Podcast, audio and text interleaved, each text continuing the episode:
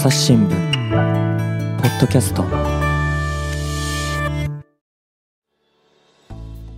朝日新聞の記者宮太郎です。えー本日はですね、えー労働問題がご専門のお沢地武彦編集員にお越しいただいております。よろしくお願いします。よろしくお願いします。前回の続きからお送りいたします。で、ちょっと話変わって、で、まあ、あの、そうした中でも働き方の多様化が進んでいると言われて久しいですけれども、まあ代表的な数字で言うと、あの、正社員じゃない人、あの、働く人に占めるっていう、いわゆる非正規って言われる人たちですね。が働く人に占める割合が、えっ、と、2022年で36.9%という数字がありますと。で、よくね、雇用の挑戦弁なんて言わ言われ方をすごくされますけれども、まあ、その中で今年一つ目立った出来事として、あの、靴屋さんの ABC マートのですね、パート女性が、あの、一人でストまでして、えー賃上げを実現させたというお話がありました。まあ、もちろんパートというとね、正規の労働組合には属していないというか、その会社の労働組合には入れない存在っていうところが多いのかなというふうに思うんです。まあこの、この ABC マートの場合も、は会社自体に労働組合がなかったっていうあところで、で、なんかどうしてそういうことが可能だったのかなっていうのをちょっと教えてもらいたいなと思って。えっと、先ほど日本の労働組合は企業別に組織されているというふうに申し上げました。えーまあ、例えば、トヨタさんにしても、日産さんにしても、まあ、そごう・西武もそうですけれども、朝日新聞もそうですが、えー組合があるところには、あーその企業た、企業ごとの組合がはい。企業ごとに組織されていることが圧倒的に多いわけですけれども、別に労働組合って企業ごとに組織しなきゃいけないって法律で決まっているわけではなくて、えーそれ以外のお組織のあり方もあります。で、えーっと、先ほどきおっしゃられてたその ABC マートの場合には、企業の外にはい。ユニオンというのがあって、まあこれも要するに法律上は労働組合ですね、同じ。まあユニオンというのは、あの、既存の大企業労働組合と区別するために運動している人たちがユニオン運動っていうのを始めたので、まあユニオンって一般的に我々も使いますし、そういうふうにな名前にしていると組織が多いんですけれども、まあ労働組合ですね。で、えーこれは社外にああるので、えー ABC マートの場合もそうですけども、ABC マートの中で一人しかいなくても、社外の労働組合に入って、えーそれで労働組合法上の権利を様々に行使するっていうことが日本の場合には認められています。まあ、これ昔はいろいろ論争があったようですし、まあ、えー労働委員会では争いがあったこともあるようですけれども、だから、あの、なんでしょう、ユニオンといっても、基本的には労働組合であって、同じような権利が認められていはい。るということになります。不思議だったのはですね、まあ、そもそもその、パート従業員とか、まあ、契約社員っていうのは、普通の正社員の労働組合には入れないんですよ。先ほど、西部はね、パートの皆さんとかも含めてという話でしたけれども、入れないところが多いのかなというイメージがありましたが。えっと、それはまさにそれぞれですよね。だから、そごう・西武さんが、あーまあ、契約社員、パートさんも入っているように、えー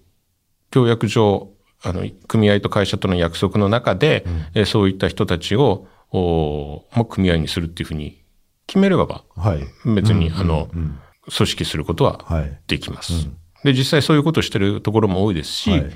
えーそごう・西武が入っている産業別の組織の遊泳前線などでは、あーそういった、いわゆる非正規、まあ彼らは非正規って言葉は使いませんけれども、はい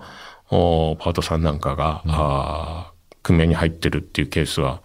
ごくごく普通ですよね。だ例えば、前線の場合で言うと、おスーパーであるとか、まあ、イオンさんなんかですね、これあの、パートで働いてる方たちって非常に多い組織なので、そういった方たちも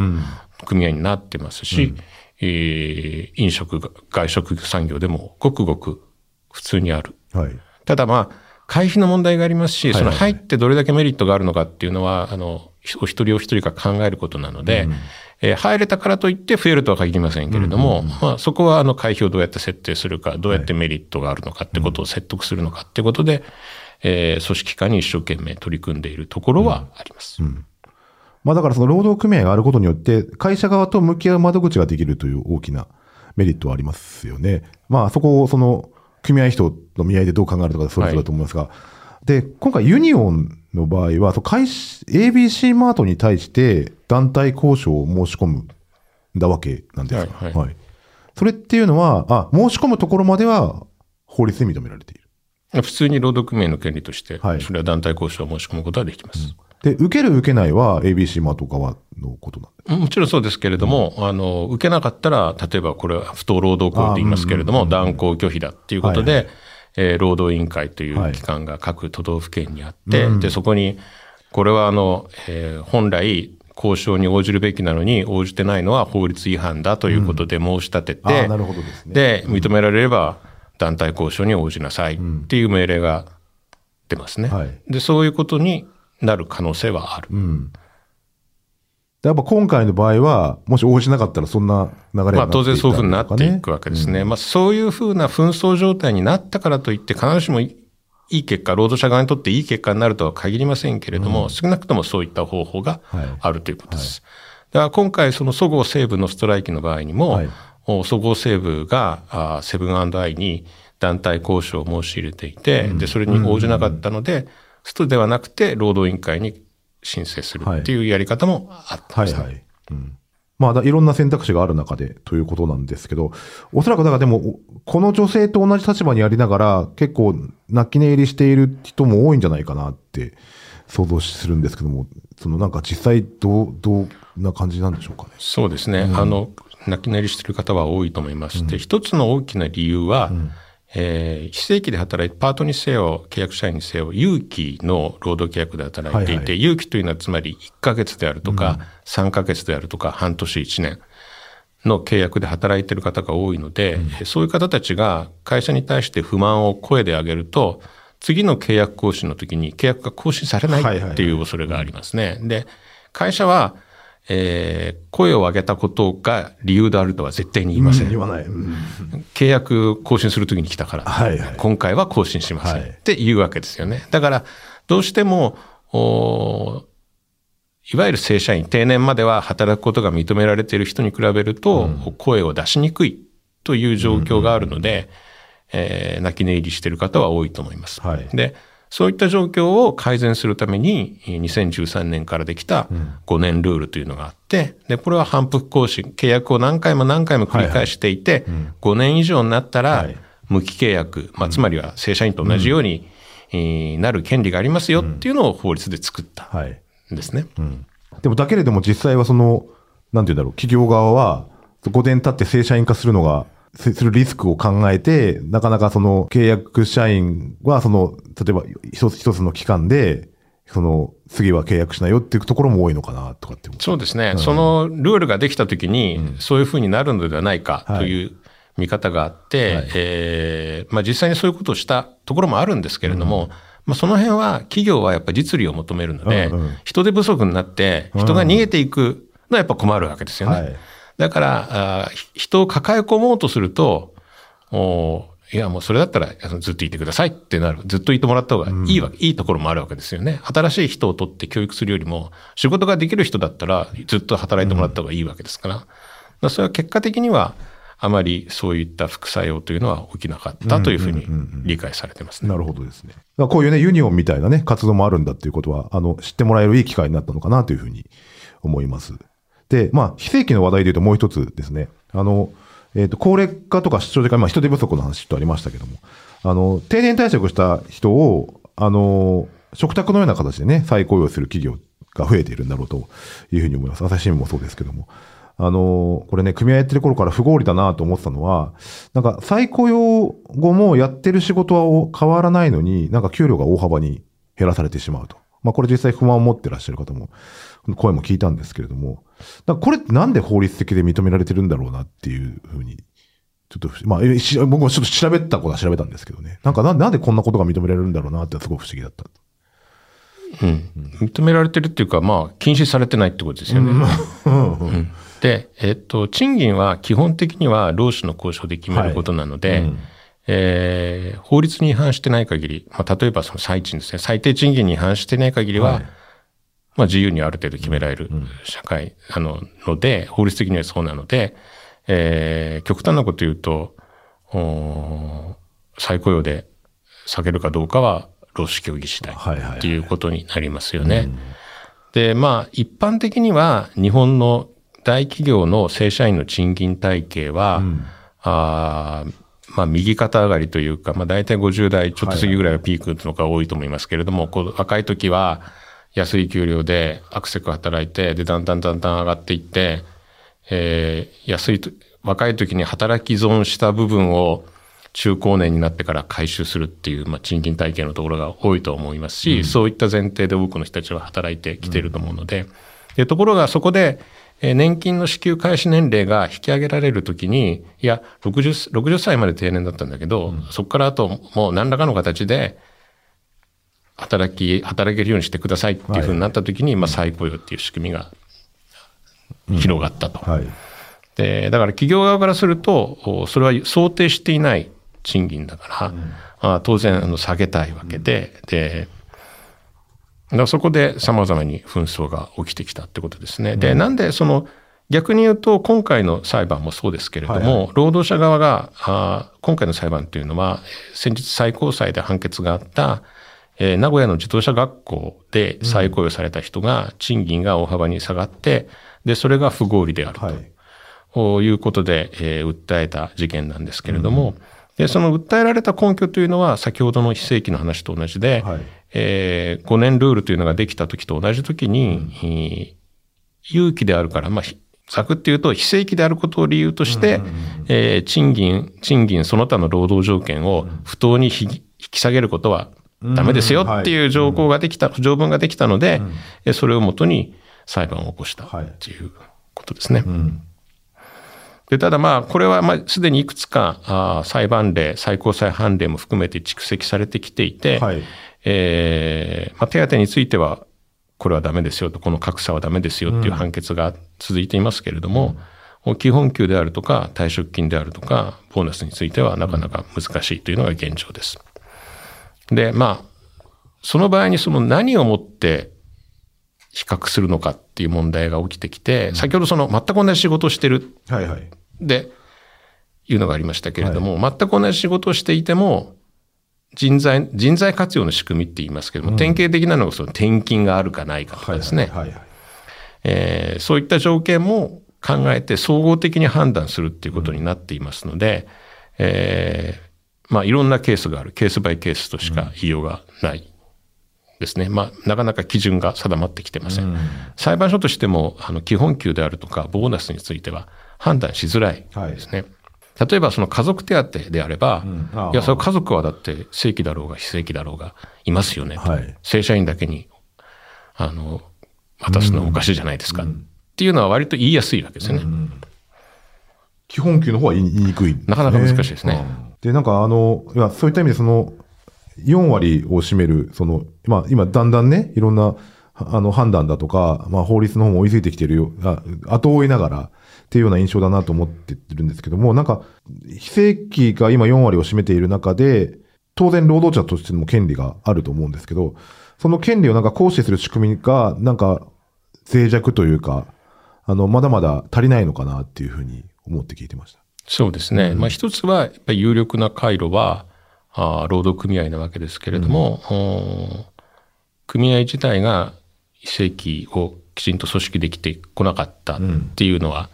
ありますよね。で、それ以外になかなか、まあ、その裁判所に訴えればまた別ですけれども、これは非常にそのハードルが当然高いので、まあお金もかかるし、精神的なストレスも非常にかかることなので、よっぽどのことがない限り、訴訟を起こすっていうのは難しいと思いますけれども、それ以外になかなか制度的な回路への意見を表明するようなルートっていうのが、まあない、乏しいっていうのはあるでしょうね。裁判に訴える、あるいは労働基準監督署に駆け込む。そこから行政で、行政によって指導、監督してもらうっていうルートもありますけれども、はいそのくらいしかないですかね。うんまあだからいろんな、そのさっきね、さいは今、判例も積み重なってるって話ありましたけど、そうした中でまたその変わっていく余地もあるのかなとかっていうふうに思って、うんもちろんそうですね聞いてました。はい。まあそのか途上にあるというようなね、感じなのかなと思って聞いてました。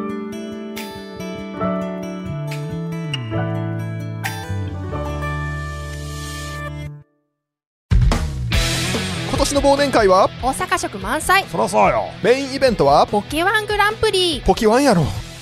悩みをお聞きする？朝西さんのウツボルツボやって大阪関係ないやん。そらそうよ。それ阪神岡田監督の真似ですか？朝ポキ忘年会は12月16全然似てないっす日わ19時から朝ポキ YouTube チャンネルで詳しくは概要欄から。だからポキワンやって。その日はポッドキャストウィークエンドもあんで絶対行かなきゃ。そらそうよ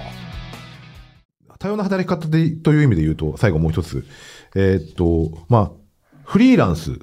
ていうね、人が増えていますと。でいわゆる個人事業主で、えーっと、まあ、我々で言うとフリーライターとかフリーカメラマンみたいな人たちを我々の業界ではイメージしますが、まあ最近ではあの、ネットの通販の配達員とかですね。あるいは、あの、ウーバーイーツだとかですね。まあそういったその、個人事業主として配達元と個人契約を結んで、まあ一件あたりでお金をもらうと。えーで、ただまあ、当然彼らも労働者で団結をする権利はあると思うんですが、まあ、そうした中で、例えば、怪我をした時にね、どう補償されるのかとかですね。そういった面でのえ今の動きみたいなのっていかがでしょうか？そうですね。あの、日本の場合には認められている労働者の権利には2種類あって、はい一つは労働組合を作る権利、ともう一つは、えー労働基準法などによって守られる残業代であるとか、労働時間の規制であるとか、あるいは今おっしゃったその労災であるとか、はい。あーによって保護されている、保護されるって、まあ2種類あるんですけれども、で、えー労働組合を作る権利自体はフリーランスでも、いわゆる本当のフリーランスでもあるうん。とされてるんですね。はい。典型的なのがプロ野球選手で、はいはいはい。プロ野球選手は、まあ言ってしまえばフリーランスはい。に近い方たちですよね。で、この人たち、この方たちも、えプロ野球選手会というのを作っていて、で、これは労働組合なんですよね。はいはい。労働組合としての資格を実際に認められているわけです。はい。今の若い方だとだんだん記憶が薄れてきたかもしれませんけれども、はい。えー昔、あの、プロ野球12球団を再編してはい。減らすっていうふうに、はい。あの、経営者側が動いたときに、うん。当時の選手会の会長の古田さん、はい。古田さん会長でしたけれども、労働、あの、プロ野球でストライキが行われた。はいで、これは正当なストライキとして認められてるわけですよ。で、それが一つあるので、別にアマゾンで働いてる配達員の方たちが、個人事業主であっても、団結して労働組合を作って交渉する権利っていうのは、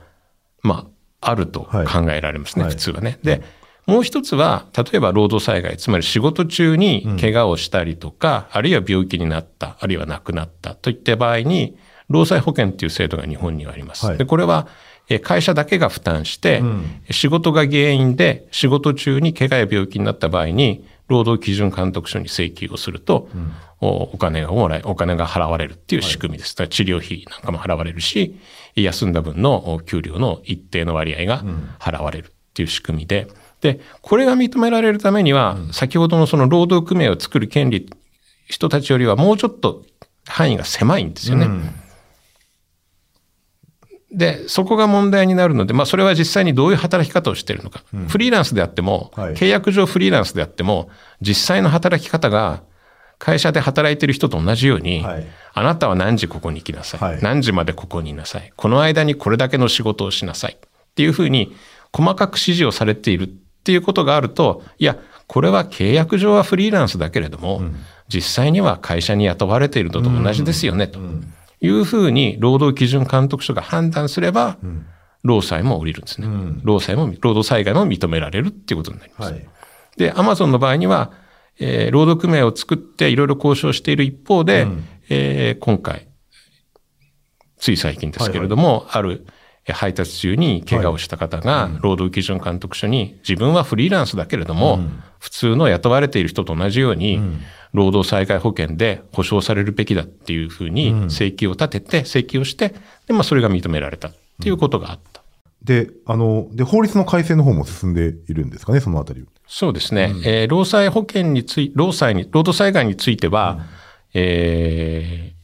まあ、特別加入という形で、これは、あの、保険料を労働者自身が負担するので、はいえー必ずしも雇われて働いている人たちと同じではないんですけれども、そういう形で保護をおしようという動きが一つあります。それから、安全衛生法という法律があります。はい労働安全衛生法。これは職場の、おまあ、安心して、えー安全に働けるようにな職場を作ろうっていう法律ですけれ法律ですけれども、で、これも改正が進んでいて、改正しようという動きが進んでいて、えーフリーランスも同じように、えー保護しましょうっていう動きになってます。で、これはある意味当然で、ある、例えばまあ、ここのスタジオもそうですけれども、はいここで、この現場で働いてるリスクって、私が会社に雇われていようが、隣に座ってる方がフリーランスであろうが同じじゃないですか。確かに。職場で発生するリスクって。雇用形態に関係ないんですよね。はい契約形態に。だからそれは同じように守っていくようにしましょうよっていうふうに、だんだんだんだん考え方が変わってきてるね確かに。だから、同じものを配達するにしても、郵便局のバイクで郵便物働く運ぶ人と、あの、同じように原付で、ウーバーイーツのあの、カバン背負ってご飯運んでる人と、あの、一緒でしょっていう話と一緒ですよね、今の。そうです、そうです。だから、えー出版社で言えば、常駐フリーという方がいて、はいはいで、雇われているライターもいれば、フリーのライターもいるけれども、でも同じように仕事してて、そこでは同じようなリスクが発生するでしょっていう考え方が、だんだんだんだん出てきてるってことですね。はい、さっきの、あのー非正規のところと重なるかと思うんですけども、あの、だんだんその、制度の方が追いついているというか、あの、制度の方がこう遅まきながら整備されていっているというような、そんな過程になるんですかね、そうですね。だからもう一つは、あーフリーランス新法というのが、はいはい。あの、通称フリーランス新法と言われるものが、あー今年できて、まだいつから施行されるかっていうのは正式には決まってませんけれども、はいはい。えー近く施行されます。で、これは、えー労働者として守るのではなくて、まあ、フリーランスはフリーランスなんだけれども、おそうは言ったっていろいろ弱いリスクがあるよねと。例えば、実際に取引をするときにはどうしても力が弱いので、はい。えー最初はこういう約束で、いついつまでにこのくらいのお金でっていうふうに仕事を請け負った、例えば、えーウェブデザイナーなり、イラストレーターがいたとしますよね。で、実際にその仕事、こういうのができましたというふうに持っていくと、いや、これはちょっと求めてたのと違うから、もうちょっと安くとかって言われたりとか、いやいついつまでって言ったけど、もうちょっと早くしてくんないとかですね。まあそういうことはまあまああるわけですよ、トラブルがね。で、そういったものをおきちんと解決できるようにしましょうということで、新しい法律ができます。あと、ハラスメントの問題ですね。まあセクハラ、パワハラっていうのは、フリーランスでもあるので、えーまあ、すぐにあの罰則をつけてどうこうって話じゃないですけれども、おそういったものもきちんと行政機関があー相談を受け付けたりとか、一定の指導をできるようにしようっていう法律ができました。はい。で、これがあ近く施行されるので、えーまあ実際にどれだけの効果を発揮するのかっていうのが課題ですね。はいまあ法律ができたからといって必ず効果を発揮するとは限らないので、えー実際にそれをどういった行政機関が監督するのかっていう問題が残されてますけれども、いずれにせよ方向性としてはそういった方向で進んでいる。で、政府はフリーランスという働き方を広げようということを、まあ割と最近になってあはっきりと言うようになってきたので、はいはい。えー広げるんであれば当然そのセーフティーネット、安全網を安全に働けるようにしていくっていうのは政策的に求められることですから、まあ間違ってはいないと思いますね。まああとは保険、あの、社会保障の問題、ね。まあこれは難題なので、なかなか簡単にはいかないと思いますけれども、当事者の方たちはそこを求めてますよね。はい。まあそうですよね。フリーランスでも安心して働ける環境となると、やっぱりそこまでちゃんと保障してもらいたいっていうのはありますよね。そうですね。例えば雇用保険という制度がありますね。はいはいこれは失業した時に失業手当をもらえるっていう制度ですけれども、で、これについては、あー例えばフリーランスの方たちの意見としてあるのは、自分たちで保険料を負担してもいいから、雇用保険に入れてほしいっていう意見もありますね。まあそうですよね。あれも、我々もだって雇用保険払ってるから、出るだけそうですね払えばで払えば、じじゃあ出していいんじゃないの？っていうのは当然の当然そういう意見話ですよねもあ。特に不安定な、必要としてるのはそういう職業の人たちがはい多いでしょうからね。なんかそういったところもまた、あの、進んでいくのかなっていうのはちょっと注目していきたいなと思います。はい。ということで、いろんなお話聞きましたけれども、まあ、ちょっと、働きがいと経済成長っていうところに戻りますと、まあ、一見、こう、相反するように見えて、まあ、労働者をこう保護して、働きがいを保障して、働きのモチベーションを確保するっていう方が、まあ、実は、個々の企業の成長とか、経済全体の底上げにつながるんじゃないかというのは、ちょっと理想論かもしれませんが、なんか、そういう風になっていけばいいなっていうふうにはすごく思いますよね。っていうのを、はい、そういう考え方もあるんじゃないのかなと思うんです。そういう考え方もあるというか、むしろそれが、なんでしょう、歴史的に言うと、そういう考え方になったっていうふうに受けと、理解した方がいいと思います。はい。あの、えっ、と、つまりその非常に、えー19世紀的なというか、はい。弱肉強食の世界で、経済が成長しても一部の人たちだけが恩恵を受けて、はい。で、残りのそれ以外の一般労働者は非常に厳しい過酷な条件に置かれているっていう社会は安定しないし、まあそれは実際にいろんな革命とかになったわけですけれども、んだし、えー経済全体にとってもプラスにならないということが、広く社会の共通認識としてで出来上がってきたので、えー20世紀になって様々な仕組みが出来上がってきたわけですよね。なんか例えば労働組合の権利を認めることもそうだし、労働基準法みたいなものを作って最低の条件を認めるであるとかですね。でそういう形、まあ労災もそうですよね。社会保険を作って、えー安定、ある程度リスクに対して対応するような社会にしていきましょうっていうことが社会的な合意としてできて、まあ日本も一応その中の一つの国なわけですから、だから経済成長と、おまあ働きがいって別に矛盾しなくて、それをどうやって好循環で回していくのかっていうことが大事だし、それは必要だっていうことだと思います。だから、えっ、と、様々ないろんな法制があって、日本の労働法制は厳しすぎるとか、労働基準法はいらないとかっていう意見があったりしますけれども、ただ、それはそういう法律があることによって、経済成長の果実が一部の人たちだけではなくて、労働者も含めて広く行き渡るっていう前提になっているので、えー私は必要なことだと思いますし、社会的にきちんと合意されたルールにのっとって、経済活動をしていく。あの、利益を求める、稼ごうと思うって、それは別に悪いことじゃないんですよね。はいただ、それが一部の人たちだけのものになると、一時的にはいいかもしれないけれども、社会全体は良くないし、はいまあ非常に極端なこと言うと革命みたいなものが起きてしまう。で、それはやっぱり望ましいことではないですよね。そうですよね。おっしゃる通り。だから果実を労働者、経済成長の果実を労働者にも、あの、行き渡らせないと、本当の経済成長になる。これアベノミクスの時も言われてそうです、そうです。だから安倍さんが言ってた、その成長と分配の向上、分配っていうのは労働者にきちんとこう、はいえー賃上げの、えー経済成長、企業の利益の一部が回るようにするっていう意味ですけれども、成長と分配の好循環っておっしゃってたことは別に間違ったこと全然言ってないと思いますし、私はその点については全く賛成ですね。うん。はい。で、まあ、この最後にですね、まあ、春闘の歴史と重ね、春闘の話もしましたけども、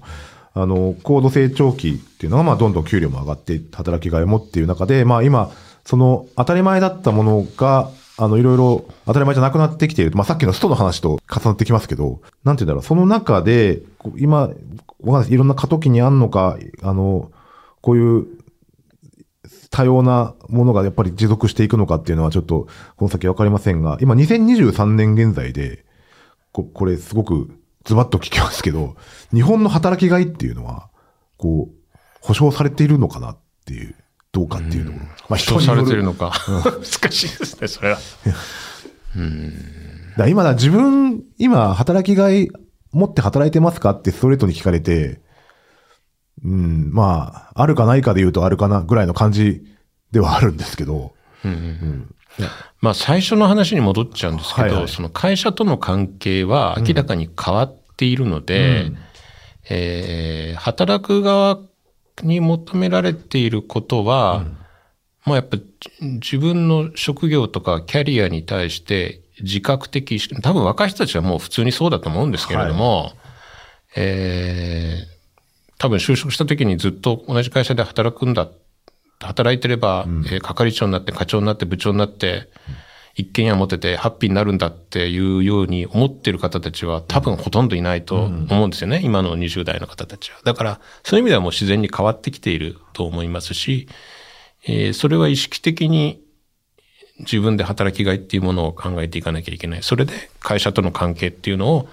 どうやって作っていくのかっていうのは、それぞれお一人お一人が考えていかなきゃいけない問題なんだろうなというふうに思いますね。あの、会社人間になることが決して悪いことではなくて、まあ私自身も、まあずっと会社人間です。朝日朝日新聞にいますけれども、うん。会社にいるとあんまり自分で考えなくても時々なんかこっちに移動しろって言って、え、そんなことやるのって思いながら行くと、あ、意外と面白くて、あうん自分に向いてるんだ、こんなことは、こんなことできるんだっていうような発見があったりすることもあるので、はい。えーそれ自体はそれ自体で別に悪いことばっかりでもないんですよね。だからまあそれはなかなかあの、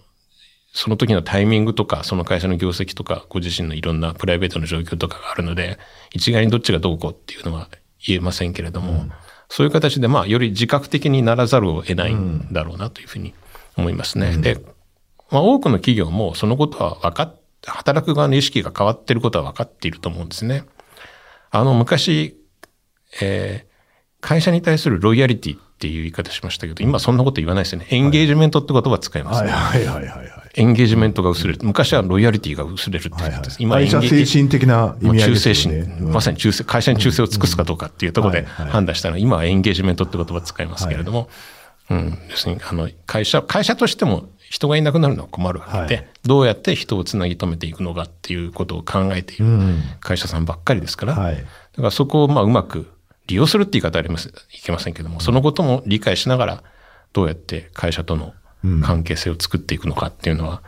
まあ、なかなか難しいですね。私が当事者だったらすごく大変だろうなと思いますけど。そう、そうですよね。うん。まあだからそういった意味でも労使、労働者と会使用者の関係っていうのも、あの、また新たな局面というか、またちょっと少しずつ変わってきてるんだろうなっていうのを今聞いてて思いましたし、まあそういった中で、さっきのね、寺岡委員長のスストの話だったりとかっていうところで、なんかまだまだいろんな過渡期にある中での、こう動きなのかなと思って今、ちょっと聞いてました。そうですね。はい。まあちょっとその辺の話また、あの、今後もね、続いていく話もたくさんあると思いますんで、えーまた、あの、どこかの局面でですね、まとまったお話を聞けできればなと思ってます。えー、沢地さん今日はありがとうございました。ありがとうございました。はい